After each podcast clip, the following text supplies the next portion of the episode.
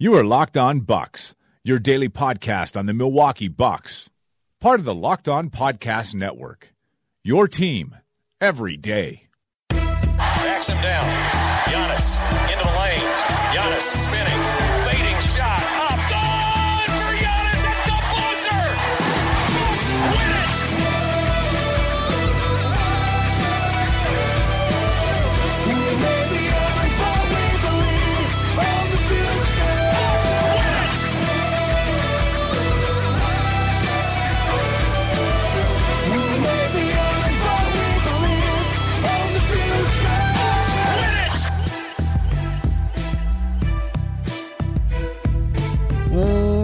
Welcome to Locked On Bucks. I'm Eric Nehm, Milwaukee Bucks reporter at ESPN Milwaukee. Also, the Milwaukee Bucks reporter at ESPN Spread Eagle, which is most definitely an actual place. Uh, you you can look it up yourself. I had to look it up myself because I didn't actually believe it. Uh, we got an email, which we don't often talk about, but you can email us. Uh, Frank, what's the email for us? I don't know. Wow. You have it. lockedonbucks at gmail.com. It's really creative. Um, and uh, Sure. shout out to uh, Eric Ciura. Eric, I hope I got your name right. Uh, Eric, uh, I guess, is from Spread Eagle or lives near Spread Eagle. Um, and uh, Or maybe he just wanted us to say he wanted us to ESPN say Spread Eagle. But yeah, he sent us this way back in late August. And this was like in the span of a week, we got um, Boners Lake and Spread Eagle. So, um, yeah, I mean, two affiliates that have been just racked with uh, sexual harassment accusations um, may not be may not be open much longer, just due to a lot of ugliness uh, at those two places. But um, they they are as of yet, I think, still affiliates for for you to uh, to represent for for the ESPN Spread Eagle and ESPN Boners Lake. So there you go. Yeah, and we'll see. Spread Eagle is going to be a little bit more difficult to get to uh, than Boners Lake. Boners Lake is at least in like the greater Milwaukee area. Spread Eagle is like up by Iron Mountain, uh, right by the like the UP like borderline. So it's way up there. I don't know if I'll make my way up there, but uh, shout out to all of our listeners up in uh, ES at uh, up in Spread Eagle. So appreciate that as always, uh, Frank.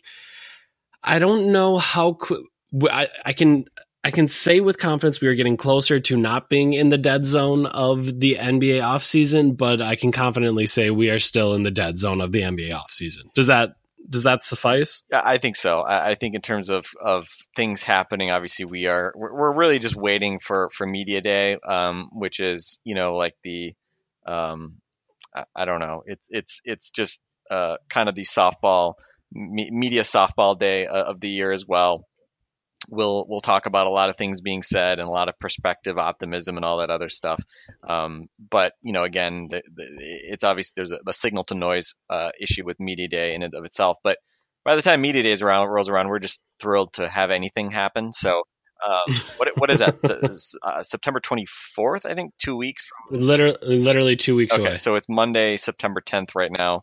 Uh, it is 9:30 in the evening Central Time. In case in case there's some momentous event and people on Tuesday are wondering why we weren't talking about it, um, you know, like if if I, Travis Trice was named, I think the USA Basketball, one of those qualifying teams, or whatever. was.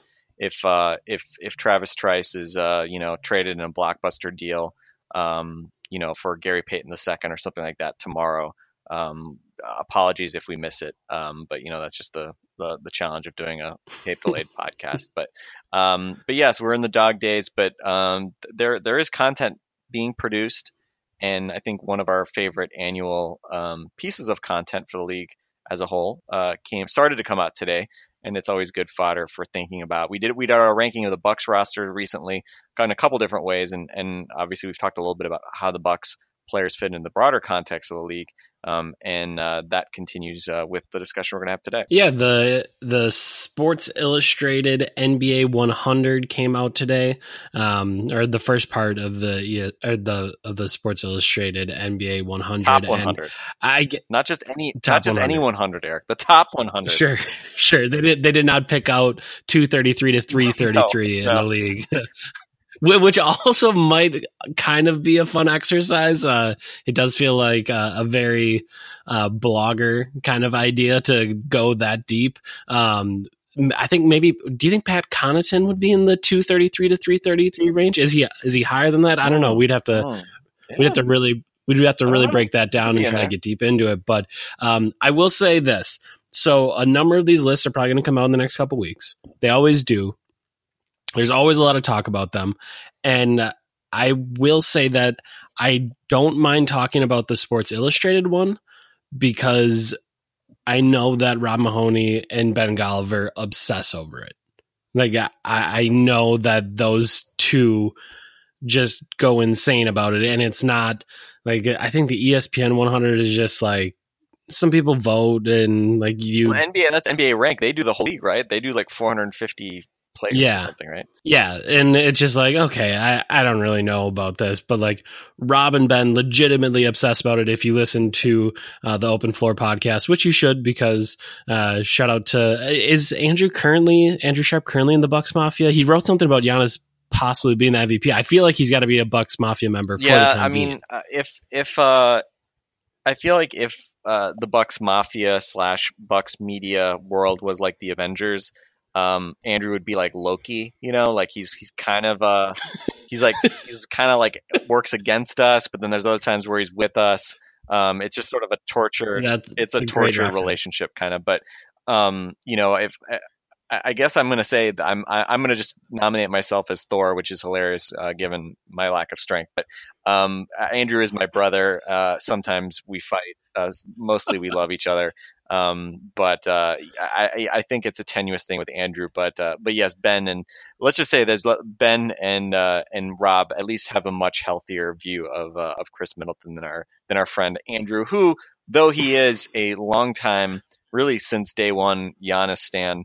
Um, let's just say his his opinions of Khris Middleton, among others, have uh, maybe not uh, been been where we would think they should be. But anyway, I digress. I, I'm curious. Maybe this year he'll really be in on Middleton because he's doing a lot of ISO scoring, and Sharp always seems to cape for Kevin Durant. Like that should be. It feels like a, a, a a natural partnership there, but I don't know. Um, but I, I guess what I'm saying is, if you've listened to Open Floor this summer, you've heard Ben talking about for literally months about him and Rob already doing top 100 emails. Uh, so like they've obsessed over it the whole offseason. So I feel like they really do take some time and try to compile this list. So like I don't mind kind of breaking down some of the thoughts that they have. Like I, you're not going to hear us debate the NBA rank list because largely I I don't think the NBA rank list is all that good of a product. Uh, while the SI top 100 on the other hand, I do believe is. So we're going to talk a little bit about that. And one thing I was kind of curious about, Frank, is how do you feel about the general idea of ranking players? Uh, because to me, it feels, and we've done it already this summer. Like we tried to figure out where Khris Middleton would be, and some of these problems came up as we were doing it. But I just feel like as you think about how to rank a player, what makes a player valuable, there's just so much different there's so many different things that can go into it. There's so much that can contribute to someone's value. There's so much that you have to look at someone's situation, what role they're playing. Could they play a larger role in a different team? If they were in that person's shoe, could they put up uh, the same numbers? Like, how does all of this work? And I, I, every time I think about it, it just feels like too difficult, too complex of a thing to try to parse out. But then I end up ranking things, and I feel a, a little bit defeated that you know maybe I should have just not done that. But um, it is something that we end up doing. How do you feel about like the general exercise of trying to rank NBA players?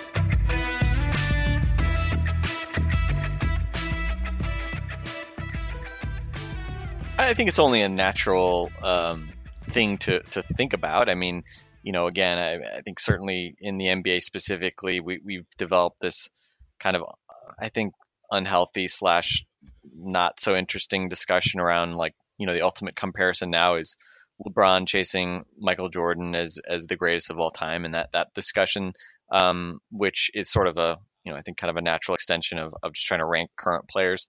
Um, so I think it's only natural. The thing, the probably thing I like least about the top 100 that Ben and Rob do is how kind of vague they leave it. Um, and I'll, read sort of the the description of of how they do this. Um, and to me, I, I think there's an easier way to sort of kind of frame this, which kind of maybe would, would help get everybody a little more on the same page. But um, the way they say it, and I'll just I'll just read this directly from this year's um, or actually this was from last year's rankings. But given the wide variety of candidates involved and the deep analytical resources available, no single definitive criterion was used to form this list. Instead, rankings were assigned based on a fluid combination of subject, subjective assessment and objective data. The list is an attempt to evaluate each player in a vacuum, independent of their current team context, as much as possible. Players' prospects beyond 17 18 did not play a part in the ranking process. They also talk about, um, you know, they wait injuries, they wait past uh, performance, including the postseason.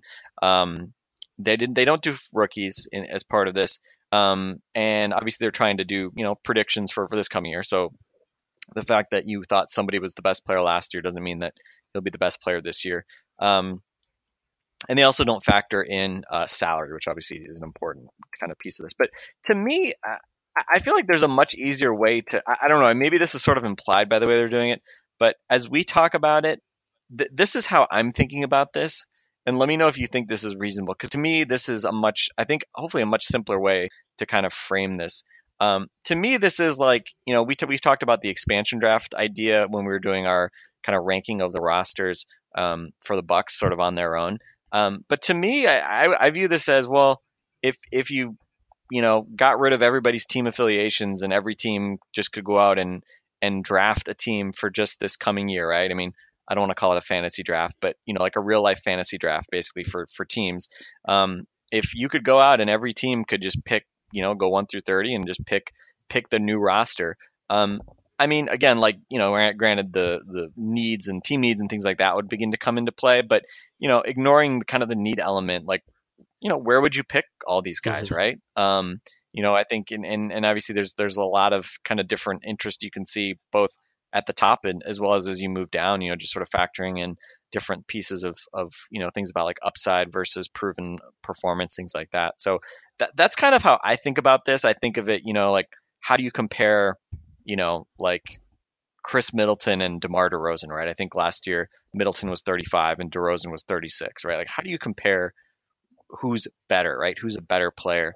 Um, and I don't know. To me, like the easiest way to sort of think about it in in a non full paragraph way is to just think, all right, like if you just were like a GM and you didn't know anything about who else was on your team, you just said, do you want this guy or do you want that guy for this year?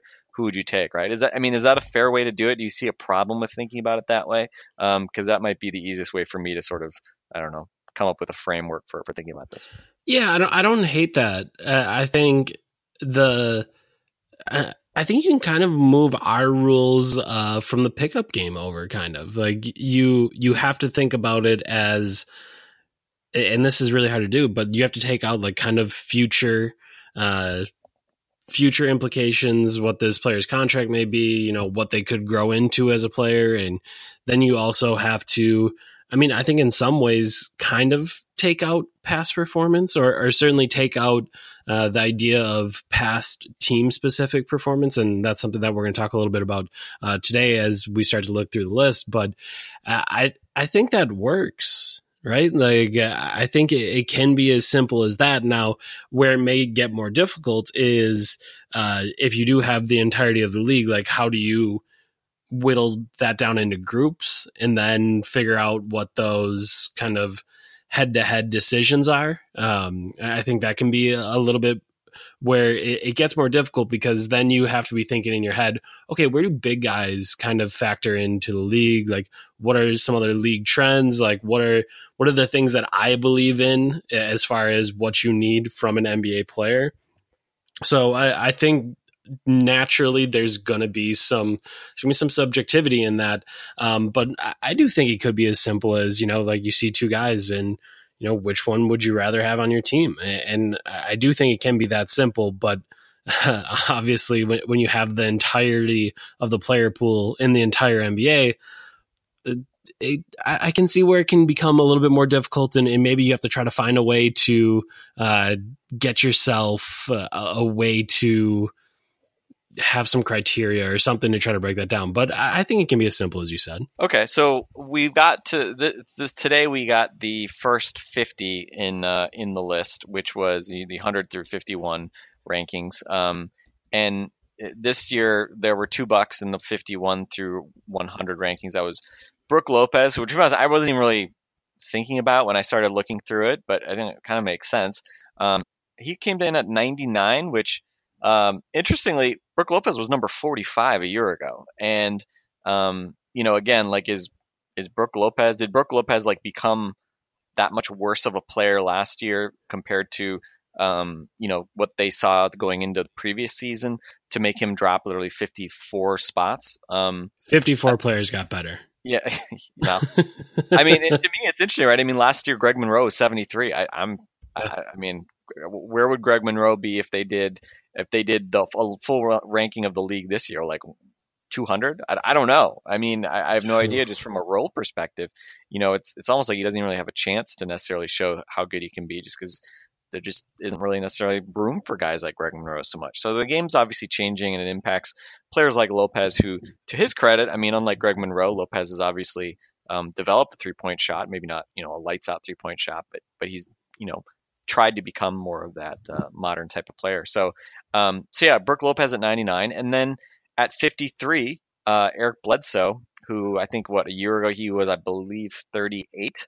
Um, so Bledsoe, um, still checking in at a you know reasonably respectable number. Yeah. Um, and I think showing that uh, again that you know for all of his struggles in the postseason, um, they obviously factored in a, a, lot more than that, including you know obviously the m- much better play that we saw from him during the regular season, including you know those last you know two and a half months, call it, uh, of the regular season. So those guys, um, top 50 or sorry, top 100. Um, obviously, two more players from the Bucks will be uh, released, uh, and I don't know if it's going to come out Tuesday, so maybe a little anticlimactic once you guys listen to this. But um, obviously, Khris Middleton and Giannis will be in the top 50. Um, we talked about Khris in the context of the the top kind of 50 or wherever he would rank. Um, what was that? Maybe a couple months ago, and yeah. Um, I think we kind of ended up with him in the mid 30s, which is where he was last year in their rankings, 35. I think he was 38 the year before. Um, I, I, don't know. I mean, what do you, what do you think? Is that is that still a reasonable place for for Khris to be, or where do you think Khris Middleton is going to shake out this year in terms of uh, his value, his uh, his greatness, his whatever whatever the the single word that we're using to describe him?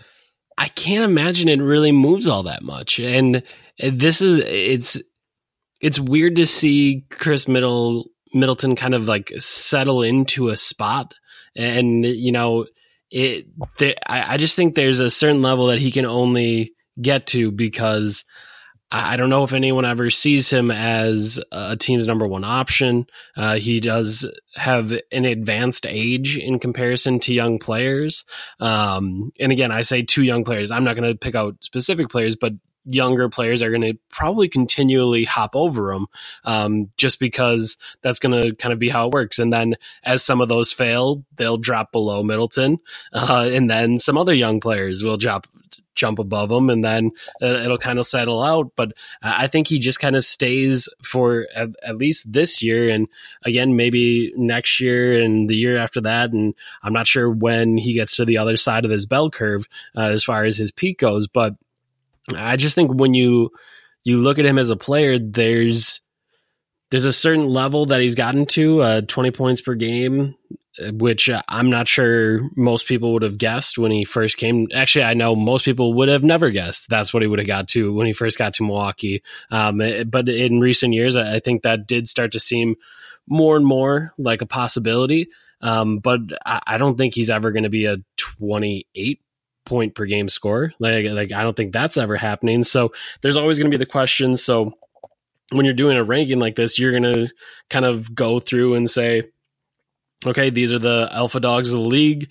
That probably gets you to number 10 or so. Uh, and then I think 10 through 30 is kind of guys that, you know, are up and coming alpha dogs, guys that are wannabe alpha dogs, like guys that uh, you're looking at as sort of number one options and you're not 100% sure maybe they have some flaws so i, I just think this is probably his spot 35ish for i mean you said it what 38 last two years ago 35 last year i think i can't imagine him above 30 um maybe. And again, both Rob and and Ben really like Khris quite a bit, um, and kind of stuck their necks out and put him up higher than most people would have kind of earlier in this process, uh, just because they do value that three and D uh, kind of player. But I don't know if he, he can move all that much higher. And I don't know if that necessarily says anything bad about him as a player or that he can't improve anymore. I just think he doesn't have the the blue chip number one superstar pedigree, whatever you want to call it, that people are going to uh, push him up any higher on that list.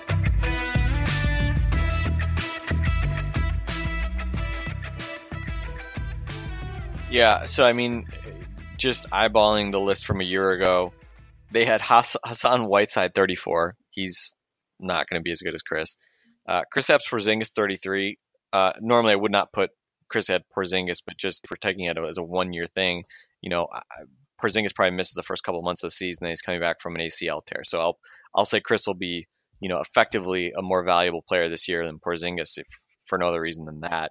Um, and then kind of kind of eyeballing against some of these other DeAndre Jordan at 28. Again, I just I, am guessing Jordan's defense um, is not going to be good enough that you know. I mean, again, he's he's valuable as an offensive player as a rim runner, um, but I, I, don't think he's that valuable, especially you know when you think about like, well, what does he do late in games? You know, can you can you run offense through him, things like that. So I'll say Jordan drops down below that as well.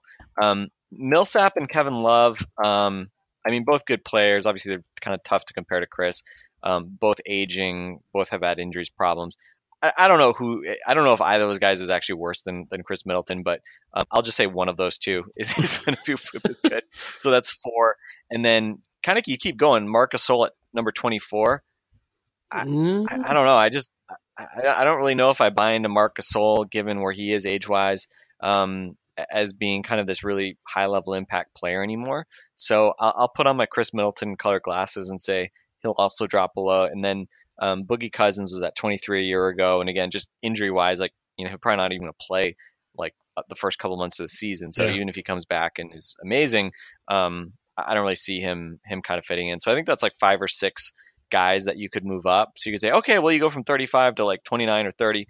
Yeah, but there's also guys behind Khris that are better. Um, Joel Embiid last year was number 41. Um, obviously, he's you know way higher than he was uh, a year ago.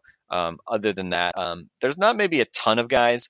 Um, I think there's definitely some players. I mean, Jrue Holiday was 60 a year ago. We talked about how good he was. He was a guy that we mentioned as being a guy that you could certainly make the case was a better player than Khris last year. And you know, again, given his age, no reason to think he's you know going to be like demonstrably worse. I, I don't. Again, I don't know if that that may have been sort of a unique circumstance uh, that led kind of Holiday to be as good as he was on both sides last year. Um, was healthy, which has been a challenge.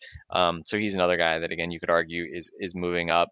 Um, and then Ben Simmons wasn't in the list a year ago. Dan- Donovan Mitchell wasn't in the list a year ago because they were rookies. So those are obviously a couple guys that you know you would say, um, you know, again, I, I guess you could debate like whether um, you know Mitchell in particular, like if he does if he's kind of doesn't make any real big improvements, is he actually better than Khris Middleton overall? Eh, you could argue that, but I'll give the benefit of the doubt. I mean, you know, as a rookie to, to put up his numbers and you know his ability as a as a creator and as a scorer, um, I think you know kind of speak for themselves. So um, so yeah, I think you do. I kind of end up with Khris Middleton in that low to mid 30s range. I think that's reasonable, and um, I don't think it necessarily changes a lot from from last year to this year. I think he could certainly be a better player, especially when you factor in hopefully defensive improvements uh, under Mike Budenholzer, which last year obviously was probably the biggest concern with him. Um, even, even if you consider like his kind of inconsistency from three, I think the bigger issue with Khris last year was sort of the defensive side.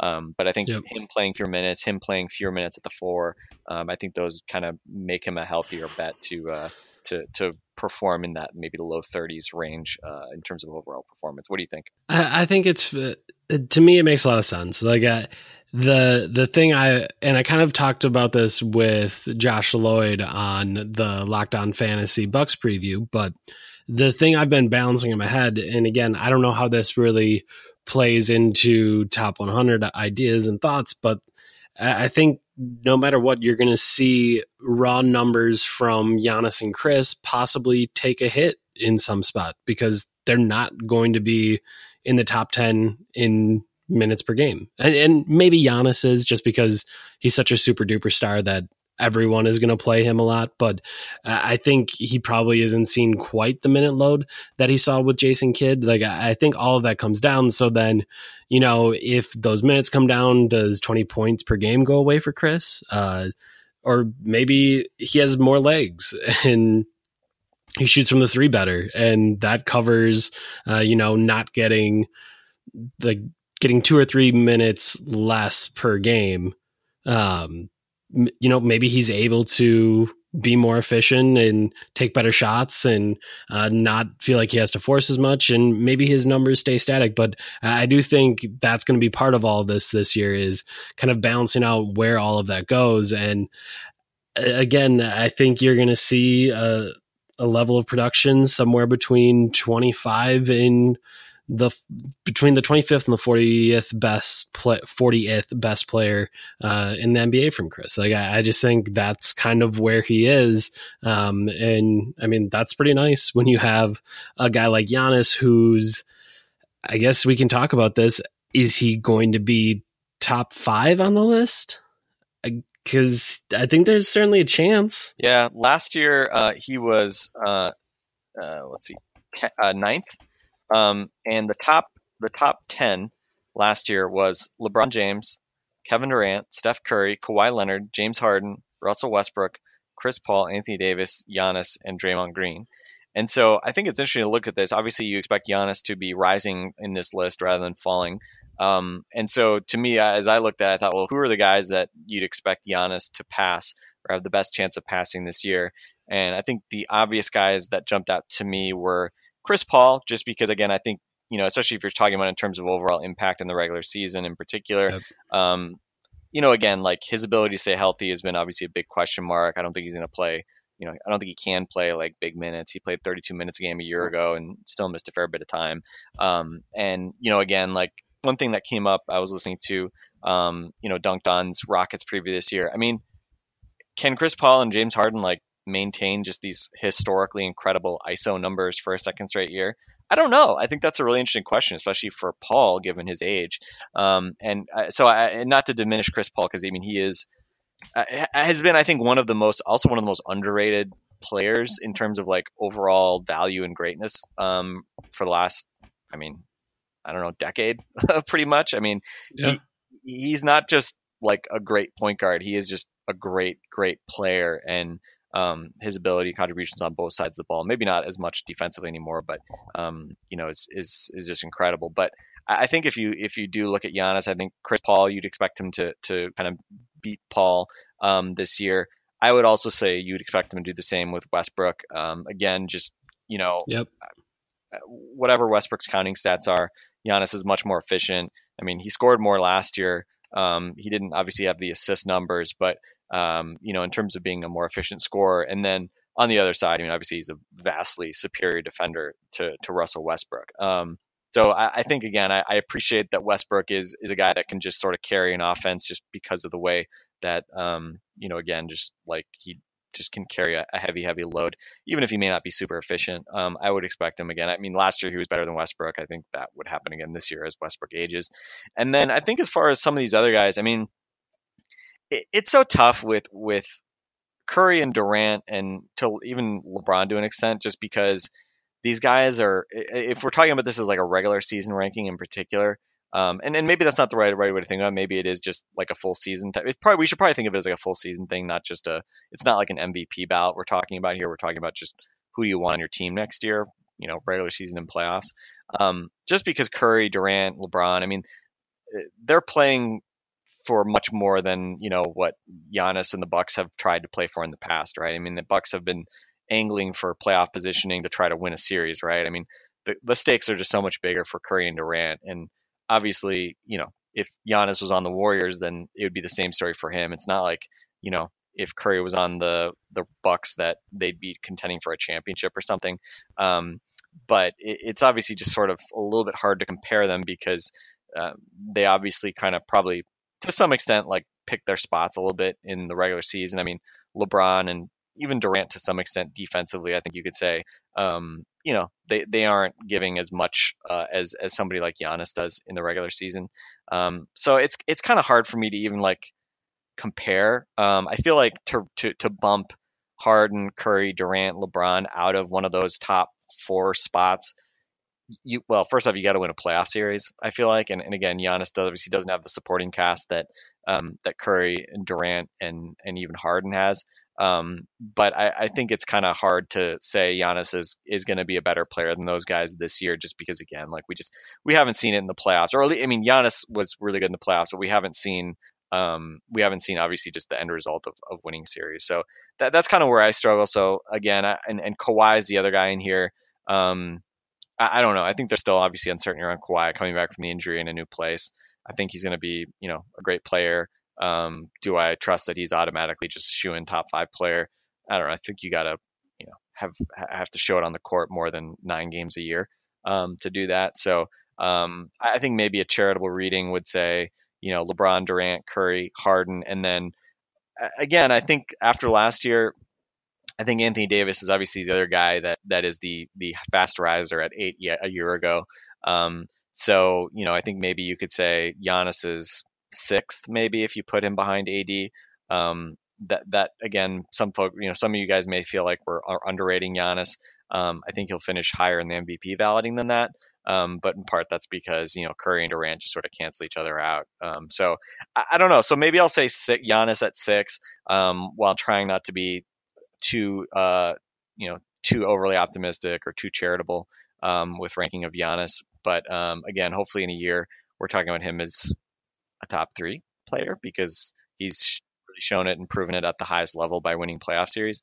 Um, but for right now, I think it's just a little tougher just because he doesn't have that track record. And so the five you have in front are LeBron, Durant, Curry, Harden, who else? Oh, Davis. Those are your five in front. Yeah, I think the big question is, you know, do you prefer Giannis to Anthony Davis? Because I, I don't think you can at this point prefer Giannis to any of those other four ahead to LeBron, Curry, Durant, or Harden. Like I, I don't, I, I can't imagine a world where where you would have that. Those guys have much longer track records. They have playoff success. Uh, they have MVPs. Um, I, I, just think those four would be better players. I think uh, where it gets interesting, and again, we've already done this in the summer, but it, I think it gets interesting with Kawhi Leonard because I think last year you were well within your right to put Kawhi Leonard in front of Giannis, uh, and then Kawhi didn't really play and no one has seen him play in a while and we don't really know what he's going to look like what he's going to look like uh, kind of outside of the spurs ecosystem. Not that the raptors ecosystem is bad or, or anything like that but it, it, will be with a different team so we do need to see what that looks like.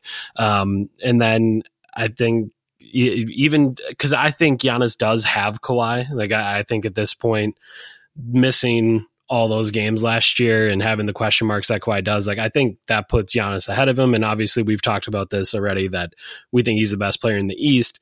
It does get tougher with Anthony Davis, just because. I mean, one Anthony Davis has the pedigree. Like he he's been that guy already uh, for for one year longer than Giannis, right? And as you kind of go through the trajectory of Anthony Davis's career, I think you're probably seeing something similar to Giannis's career. Obviously, Giannis started in a lower place, uh, wasn't as highly regarded as a prospect, but in the last few years, like they've kind of sort of started to match up with each other. Like when Anthony Davis has a big All Star game, oh look at that! Giannis has a huge All Star game the next year. Like they're they're kind of climbing up all NBA to the uh, the all NBA polling in the same way. Like I think they are in many ways quite similar, and it's just a matter of uh, to me, it, it, in some ways, it's a matter of preference. Like, do you uh, help out Anthony Davis a little bit because he was in the West and assume that if he was in the East, he would have won uh, a playoff series already? Is that fair? Is that unfair? Um, what did, what do you say about Giannis and the coaches that he's had? You know, uh, what do you say about Anthony Davis and his coaches? Like, I, I think all of that comes into it, but I, I would agree. I think Giannis at six probably makes sense to me.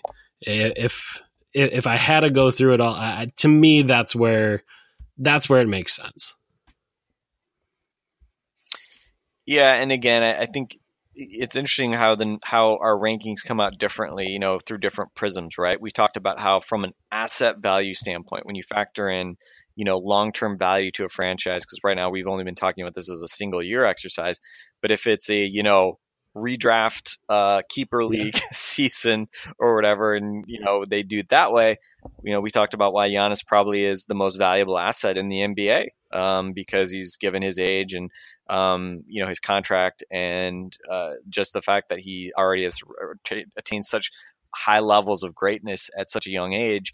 Um, I, I, don't. I feel very comfortable saying he's the best yep. asset in the NBA.